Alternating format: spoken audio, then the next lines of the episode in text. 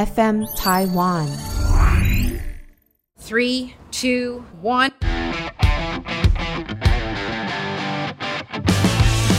当老板真的超自由吗？想上班就上班，想做什么就做什么。老板叶问，从老板最初的商业洞悉，打造品牌，经营决策，不保留都在这。接下来内容，你准备好了吗？欢迎收听本期立问，我是主持人尔东安。今天的来宾呢，过去是企业的 HR 人资，还成立了投资公司，现在则是致力将知识资讯。创业故事说给大家听的 Podcaster 跟创作者，我们欢迎 Flora。大家好，我是易杰 Flora，很高兴尔东安让我有机会可以说我自己的故事，让我有机会发挥。谢谢，谢谢你今天来。然后他的 Podcast 频道叫做一起创业，是欢迎大家收听。首先呢，我想先问一下 Flora，一起创业在讲什么的内容？来宾主要是访问公司的一代跟二代，还有领导人，嗯、那还有新创的企业家以及创作家，访问他们的心路历程、个人故事、关系经营等，我觉得还蛮好奇的。你一开始是投资公司，嗯，然后你现在是要把这些资讯还有创业故事说给大家听。做这个创作者的背景跟动机是这样。我一开始。做这一个自媒体，其实是因为生意品牌。生意品牌，对，嗯，因为我另外一个转投资的事业体是做生意品牌。嗯，那那时候就是要做行销的时候，需要找 KOL，对，就是有流量的 KOL 来代言这件事情。那我就想说。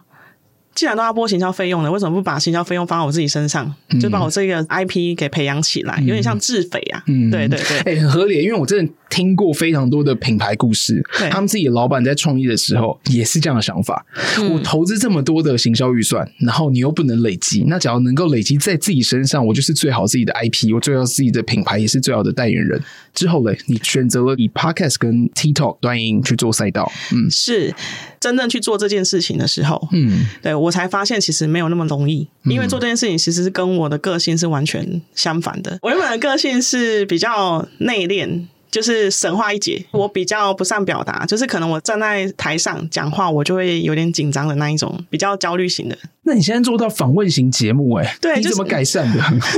就是中间就是有过要放弃，初衷是因为生意品牌这件事情去创这个自媒体频道嘛。对。对但是后来因为生意品牌它有自己国外的通路配合了，后来才发现，哎、欸，其实也不需要我这个自媒体去做流量的这件事情。嗯。所以我就要从重新再去思考定位，说我这个自媒体品牌到底要不要再继续经营下去？嗯，对，因为它跟我个性又是很反差，嗯，所以其实，在预录第五集的时候，嗯，我就有一点想要放弃了，因为我觉得真的对我来说真的是一个很大的挑战。可是现在成绩单也很不错啊，就是我们端音上跟 Podcast 上面，那继续支撑你下去的动力是什么？我把我当初创生意品牌的这个初心，嗯，把它套用到我的自媒体。这一个部分，以利他的角度，我希望借由这个平台、嗯、这一个频道，把很多好的故事、励志的故事分享给大家，嗯、让大家可以接收到满满的正能量。哦、因为我本身也是有被这些故事所感染，嗯、那也有学习到很多的事情，嗯、所以我希望说这些。故事也可以带给大家很多的启发，就是用这样的方式去支撑我继续走下去。哇，哎、欸，真的，他的节目很赞，就是 去用利他的角度去做节目，真的很不错。对，那刚刚有提到说，Flora 参加很多商务活动跟学习营对，嗯，你是怎么样接受这些资讯？然后还有为什么你想要去报名？你当一个老板呢、啊，尤其是呃新创创业的这个老板，你要不断的去学习，去增加你的知识，你才能跟上时代的潮流，嗯、你才不会被淘汰。嗯、所以你要不断的去上课，嗯、去认识一些新的商业模式或者是新的人脉，因为你不知道哪一天你在创业路上你会需要用到这些人脉或用到这些知识。嗯、所以我会一直去不断的去提升自己。比如说，我去上商周的课，嗯，我去参加市富天使会，嗯，对，就是。去上他们的课，然后去学习到一些知识，然后看他们是怎么经营生意的。那 Flora 上过这么多商务的活动，然后我们刚刚讲到说这一些带来的好处，你有没有印象很深刻的两个课程？嗯，第一个是卡内基，他就是会训练你不要怯场，你要提升你的自信心。他在课堂上就叫你一个一个人上去，然后大叫大吼：“我是最棒的，我是最厉害的。”然后下面 所有的学员都不认识，看着你吼。然后你如果吼得很小声，他就会说不行，你要用尽你全身吃奶的力量把那一段话吼出来。就这样子，当着大家完全不熟的学员面前。就把那一段话吼出来啊！那个那个老师他一直叫我吼，你知道吗？对。可是我一直因为我是很很注重形象的人，我是没有办法去抛下自己的那个，就是我的偶包，你知道吗？嗯、我说天哪，我怎么要做这种事情？嗯、你知道？而且我是女生哎、欸，嗯、对，所以我真的。你有讲在一开始，你有讲到，其实你是神话一姐。对，然后又很没有自信，我怎么可能说在那么大面前去做 shock 的事情？你知道吗？对，所以我我在台上我讲了五分钟。真的是五分钟，然后你知道最后那个学员每个人都跟我说：“福儿加油！”嗯、你知道，真的全部下面的对，全部都跟我说加油。然后我最后真的就是 我吼了第一次之后，老师说还不够，然后再吼第二次。嗯、所以我在第二次的时候，我就是告诉自己说：“啊，算了啦，反正第一次都那么丢脸了。”也也不管了，你知道，就把当做是一种宣泄自己的压力的那种方式，我就真的把它喊出来。哦，对，然后喊完之后真的是舒压，哎、欸，很棒的分享哎、欸，这块，对，就是可以，大家可以去参考一下他们的课程内容，有这一个啦。嗯、对，对，对，所以第一个印象深刻是卡内基，第二个是？第二个是世富天使会的集训，两天集训，嗯，然后我们有分小组，我是分到第二组，嗯，那我印象很深刻，就是他们做一个投资的竞赛。就是模拟投资竞赛，你要去判断说这一家新创公司它会出 A、B、C 三个公司，嗯，然后你们要去选择你们要去投哪一家新创公司，所以都是投资业的人去参加吗？是没有，就是老板。是知识的识，然后富是富有的富，对，富有的富，都是老板。我那一组几乎都是有二代也有老板，对，或是专任经理人都有。对，那一次的比赛，嗯，因为我是比较保守派的，我就是不敢冲的，所以我就选择了。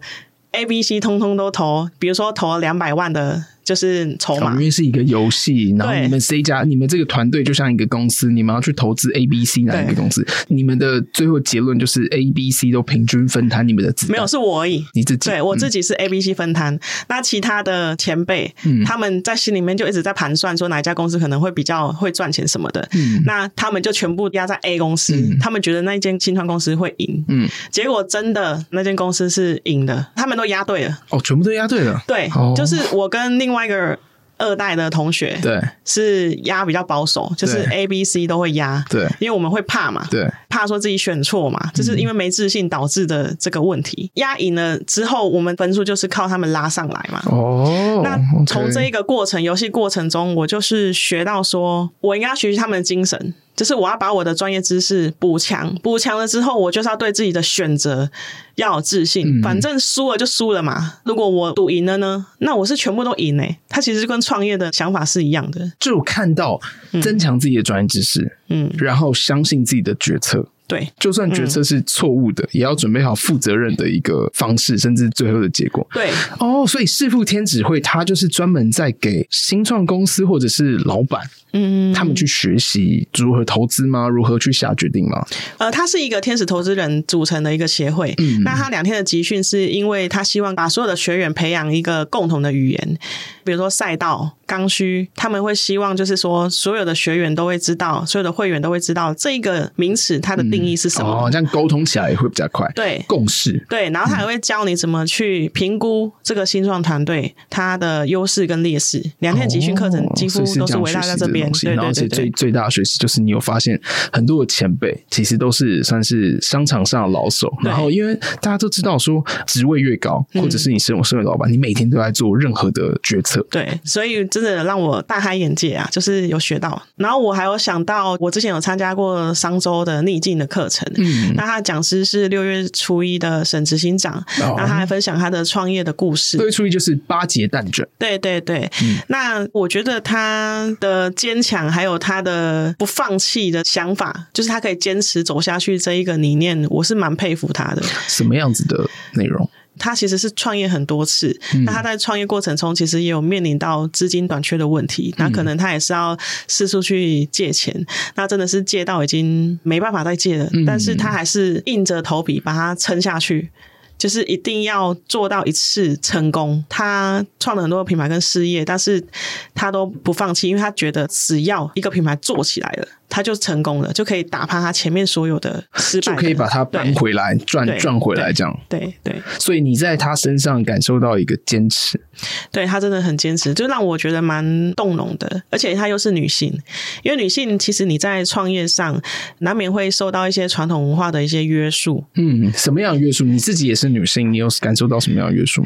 普遍的社会，他还是会觉得说，男生的能力可能会好一些，嗯，哦，女生的能力可能会稍微要再加强，或者是女生你应该在家里带小孩啊，顾、哦、好你的家庭啊，okay, okay, 嗯、对，普遍还是会有这样的一个观念在啦，嗯、对，所以我才说会有遇到一些传统文化的一个约束，嗯，女生在创业多了这一个难题，可能也是需要再去克服的，嗯，所以我会觉得说她的。坚定意志，还有他的想法，嗯，都让我觉得蛮感动的。了解，因为也是因为 Flora 参加很多这个商务活动啊，学习应对，然后听到了。这样子的故事，就把他邀请到我们的节目来一起创业。怎么邀请他们的？我听了很多的课程，嗯，那很多不错的讲师，但是我可能没有办法每一个都有办法去邀请到。那我目前就是可以邀请到的，我就是勇敢的开口，趁课堂休息的时间，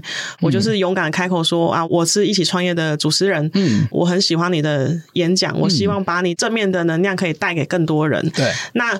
可能我还没有什么名气。但是如果你愿意的话，我会很希望你来我的节目分享这样子。嗯嗯、那你怎么设计就是这样子的节目内容？你要先思考你的自媒体定位，嗯、你要给哪一些观众看？嗯哼，那那一些观众他需要得到怎样的知识？他的需求是什么？他的问题点是什么？你产出的内容，嗯嗯，要能够解决他的问题，对他有所帮助，对，要对他有所帮助的这件事情。嗯、再来就是你要去找看看他们都用什么样的方式。去观看节目，比如说他们都是用听的，或者是用看的，或者是用短影音，就是六十秒这样很快看过的。所以你才会选择就是这样自媒体的一个渠道。对对对对对。你现在邀请的这些来宾当中，有没有很打动你的历程？分两个面向，一个是我去参访的一个案例分享，嗯然后另外一个是我访问的来宾的案例分享。那我先讲我最近去企业参访的案例。那我印象很深刻，是我跟师傅天使会最近去新加坡参访。马可波罗海运董事长听他讲，他当初负债六十六亿是怎么熬过来的？这个心路历程。以前的六十六亿？呃，石油大跌那一年的六十六亿。哦，对，OK，就是中东战争的时候，台湾的新闻都有报道出来。嗯，对，他那时候负债六十六亿，那他是怎么熬过来的？嗯，可是疫情应该大赚吧？疫情海运。就是你看阳明啊、长荣啊，这大赚。那连带在新加坡那边的马可波罗海运应该也是逆势成长。哦，这个因为牵扯到石油。营运的项目有牵扯到石油，那石油的部分就是因为那一年可能它下跌，嗯，所以导致影响到它的营运状况。对，对啊，好像之前听说有石油，记得啊，之前好像有新闻是石油是负的。对对对对对，他那时候就是负债六十六亿啦，然后就是他那一年都在想办法怎么解决这六十六亿的负债。嗯，他真的就是他做了什么事？低头。去筹钱哦，对，这是一定一定找投资人，对对对对对，找投资人嘛，就、嗯、是你要放下自己的自尊心嘛，脸皮要够厚。那你要去找资金以外，你还要跟银行盘旋，就是说你要怎么去还款这件事情。嗯，总之呢，他其实放下自己的身段，毕竟马可波罗海运也是上上柜的公司，对。然后他放下自己身段去跟银行周旋，嗯、去跟这个投资人去集资。对对，那这个故事也让我反思，就是说。每个人创业都遇到困难，那既然他遇到那么大的困难，都可以这样撑下去，负债六十六亿都可以撑下去，那我们现在遇到这种小困难，根本就不算什么，就是小巫见大巫，你知道吗？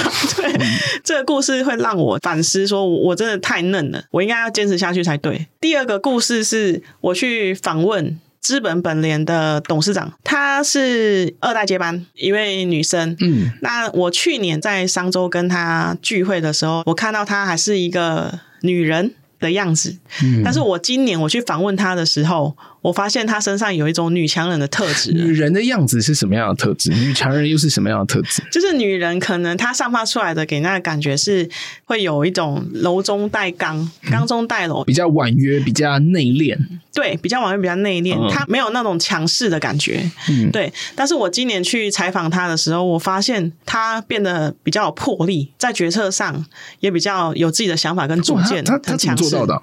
这一年她发生了家庭的变故。所以他临时被请上去接班。他被请上去接班的时候，又面临到大家会质疑他的能力，嗯，然后不愿意再支持他的这件事情。哦，哎，接班最常遇到这个老陈，他认为你的这个决策下的不好，对，过去不是这样子，现在是怎么样子？对，他是在一起创业这当中可以听到完整的故事。对，对，我们可以对对对。嗯，然后他除了是老陈问题以外，还有资金的问题，就是人家不想支持他嘛，所以就会说，那我不投资了，我要抽走了。这一年。他就是去做这件事情，嗯，所以导致他现在在所有的决策上，或者是在他的经营上，他会变得比较法理情的一个女强人。哦，法理情，你的法要在最前面。对。再跟我讲理由，然后最后是情面这样子。对，对哇，这故事很不错哎。我们在 show note，我们在资讯的连接有一起创业的这个连接，大家可以去收听一下这一集。这个算是你印象最深刻的，就是我们的资本的董事长，嗯，然后他整个的一个从女人变到女强人的一个转变，嗯、一个特质。嗯、那你的收获嘞？你刚刚其实一直有讲到说，你做节目是想要回馈给听众朋友，回馈给你的、嗯、呃粉丝。因为你觉得他们的故事打动了你，嗯、你想要邀请他们来，嗯，然后去去讲给大家听。我会从别人的故事里面学习到他们解决方式的方法。面对困境的时候，他们怎么样去想出一个解决的方式？嗯，那怎么去面对他们的人生的难题？我觉得你的人生经验也很不错。你投资公司，然后又去上了这么多课，然后甚至也有在做自己的节目，所以你认识到很多的创一代、二代接班，嗯、然后甚至也有专业经理人。对对，那你可以告诉我说，二代接班的特质是什么样子的吗？这边就是有观察我自己的浅见呐，哈。二代他比较重视狼群。什么叫狼群？狼群会一起团队行动，啊、打团战。对，打团战。嗯、二代的话，他会比较追求公司的永续发展，所以他们会先收集资讯。嗯那收集资讯之后，他们有七成跟八成的把握之后，他们就会跟他们自己的团队、接班团队做进行的讨论。那讨论好 OK 之后，他们就会整个团队一起往下去执行这件事情。嗯嗯，所以他们是打狼群战。我过去听到一个故事，五六八八，嗯，对，台湾大车队，嗯，他们的新二代接班，他们也是收集到非常多的数据。才会去发展他们公司外的政策。嗯，那创一代嘞？创一代的特质是什么？创一代特质，我觉得它跟现在的创业的特质有比较像，就是他们比较偏向集权式的管理。哦，就是因为他们企业家他一开始在创业的时候，他可能要快很准，对，因为他不能错失商机，所以他要用最快速的方式把这间公司做起来，所以他一定要把所有的决策权。跟权力握在自己手上，嗯、我决定怎么做，这个方向就是这样做，你就是要这样做。嗯，对。那这个也会导致他们变成往后的一个习惯。嗯，对。所以就是说，可能现在的老一辈就叫做一代嘛，对，对嘛？对。那一代的话，他可能就会把这个集权式的管理一直沿用到套用在二代身上。哦，所以就导致二代跟一代之间的不同的特质的一个摩擦。嗯。这样听得出来，就是说一代跟二代其实它的差别就是在说，一代还有可能比较集权式管理，嗯、我就是凭直觉去决策这件事情，对，你就是听我的就对了，对。但是二代他会觉得说啊，我就是打狼群战，我就是要稳扎稳打，我就是要收集资讯之后我再往下嘛。嗯、你因为公司已经做到一个规模了，只要做错决策，它损失可能是很多的。对。然后一代的话就是觉得，我现在就看到这个商机，对我就要直接去投入。那专业经理人嘞，你看到的他们有什么样的特质？专业经理人，我有一个浅见呐，就是我所观察到的，我觉得我蛮佩服他们的，就是他们对上跟对下的沟通，嗯，他们要想办法说服一代去采纳他们的经营管理的模式，嗯，对，同时，嗯，去说服二代可以支持他去推动这件事情，哦，okay，然后他又要带领下面的员工，嗯，对，去执行，对，去执行，我蛮佩服他们的沟通能力的。Florence，我知道你最近啊有自己去旅行，而且两个多月。对，那你是去哪里？我去澳洲十周，嗯嗯、那我有六周都待在墨尔本，第七周开始我就往悉尼啊、黄金海岸还有布里斯班飞。嗯，对，嗯、我就是一个人这样子。你得到什么样的心理转变？呃，我从一开始过去学习怎么自己独立生活，到我回来的时候，我是可以自己跟自己对话，就可以独自对话。怎么样的对话？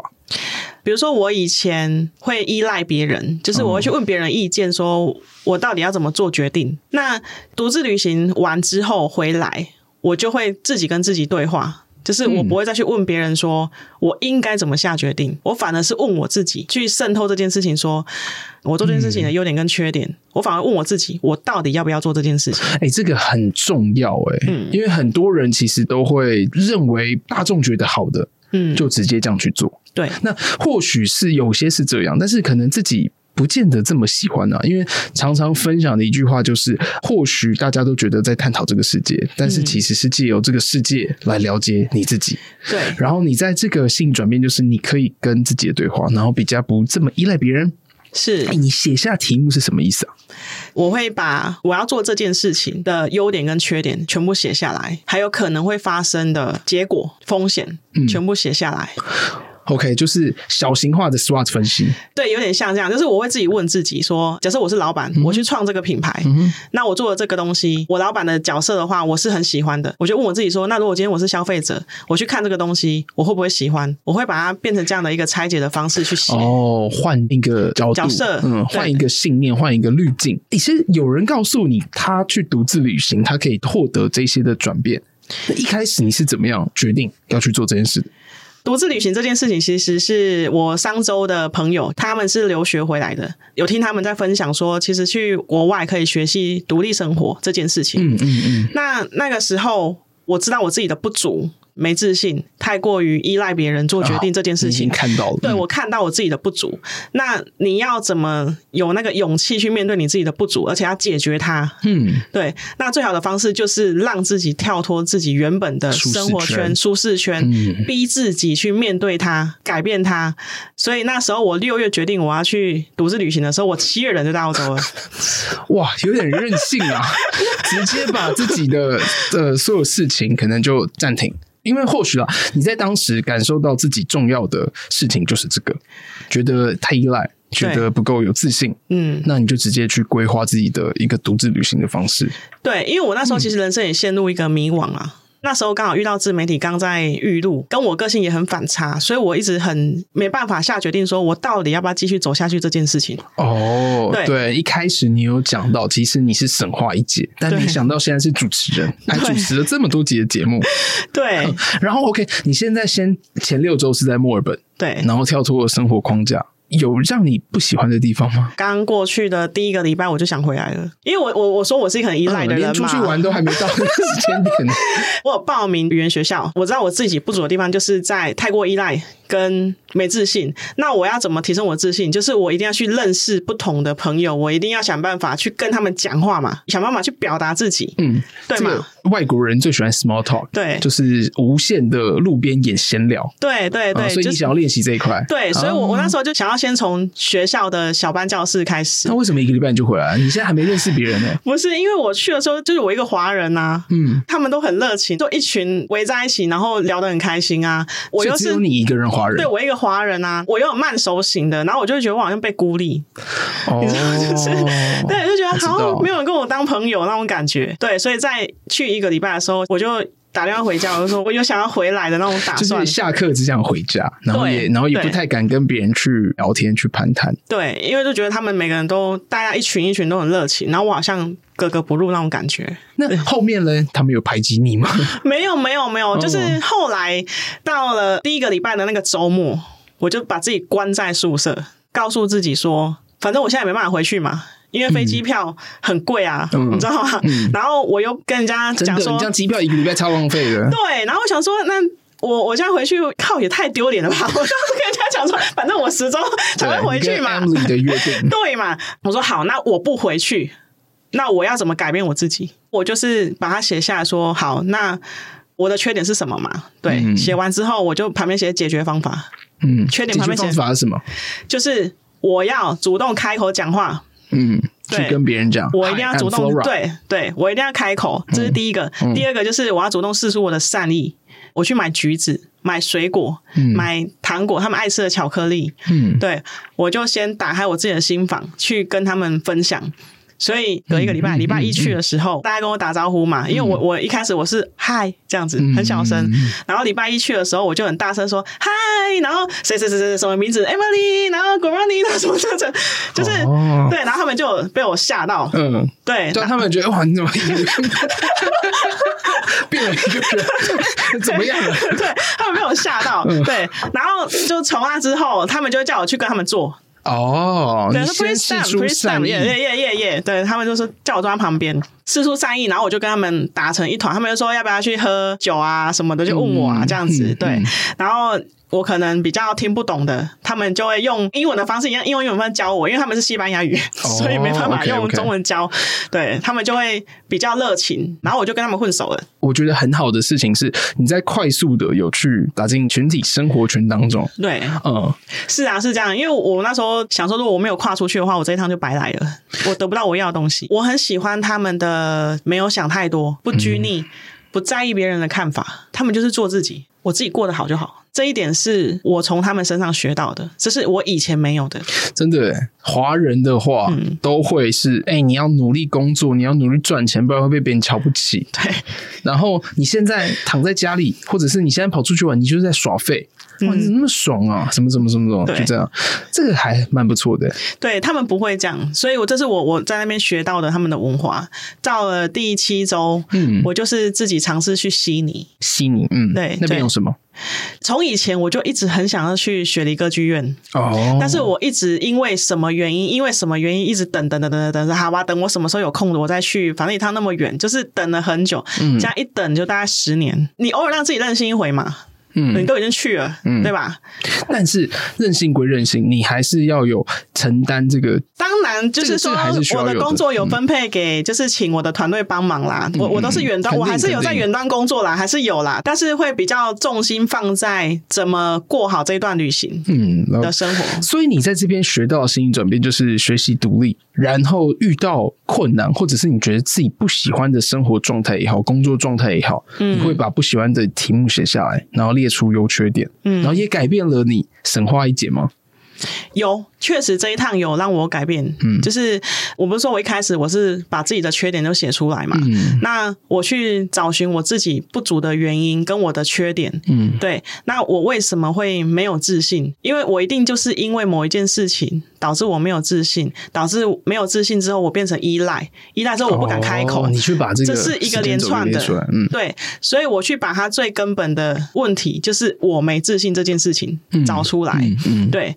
到那边的时候，我就是尝试跟那边的澳洲人讲话，okay, 了解自己，然后去找方法解决。对，找方法解决，你一定要勇敢的跨出去，真的去解决它。你不要写出来之后就、嗯、哦，好难哦，你就放弃了。我在懂。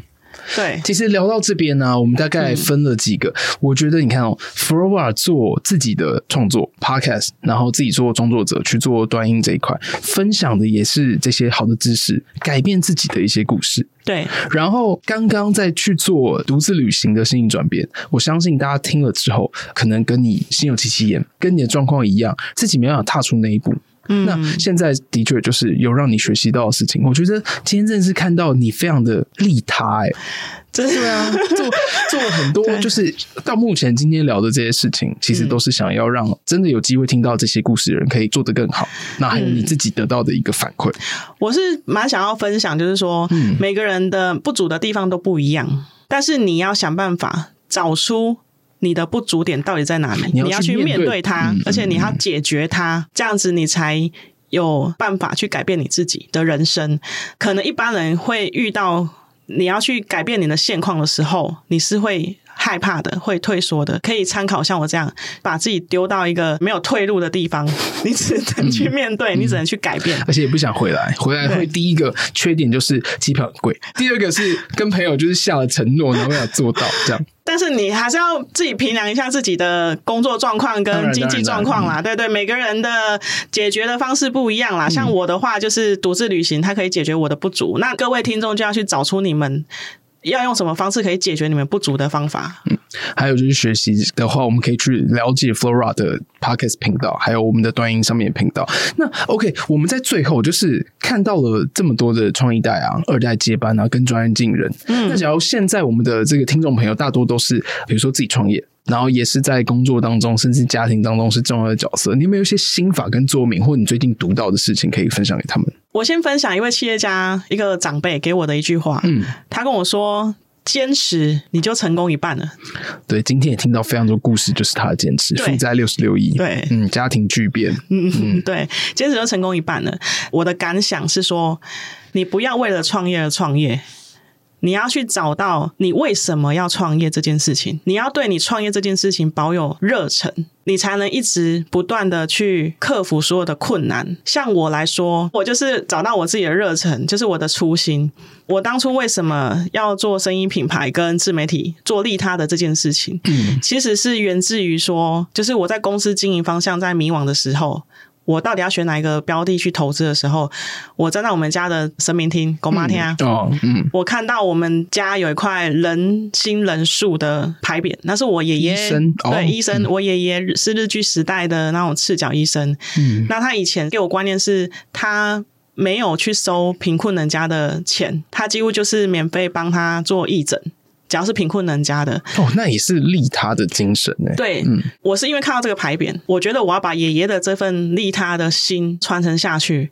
可能我只是一个微薄之力啦，我觉得我只要有爷爷的这一个初心，我相信应该是可以支撑我一直走下去的动力，嗯，而且所有的故事，所有的内容，其实都是打动你的，嗯、有深刻的，你才会想要邀请他的节目现场，并且把它录制起来。对。对，而且今天所有的分享啊，你们可能看不到，但是我可以看到 Flora 的眼神很真挚，真的，他就是很真诚的一个人啊，认真很认真想要告诉我说，告诉听众朋友说他学到的东西。嗯，还有他的感受，然后并且哦，他刚刚其实就是有特别讲到独自旅行这一块哦，我真的是听了很心动哎，我是不是也可以？可以哦，这个大家可以留在自己去心里去思考。对，谢谢大家收听今天的夜问，谢谢 Flora，谢谢大家，拜拜。对，希望今天收听的大家有所收获啊，拜拜。Hello，各位问友，本集有收获吗？想请大家到收听的平台 Apple Podcast、Spotify 给我五星好评，也加上评论哦。小小的支持就是团队大大的鼓励。另外，你或身边的朋友有各行业新奇的故事吗？也期待可以邀请到叶问的节目来哦。或者是你有想听什么主题建议，甚至合作，都欢迎私讯我自己的 IG Rock Elvis R O C K E L V I S，或者是寄信资讯栏有 email 的连接，我们都会好好看大家的讯息。谢谢大家，希望大家会喜欢。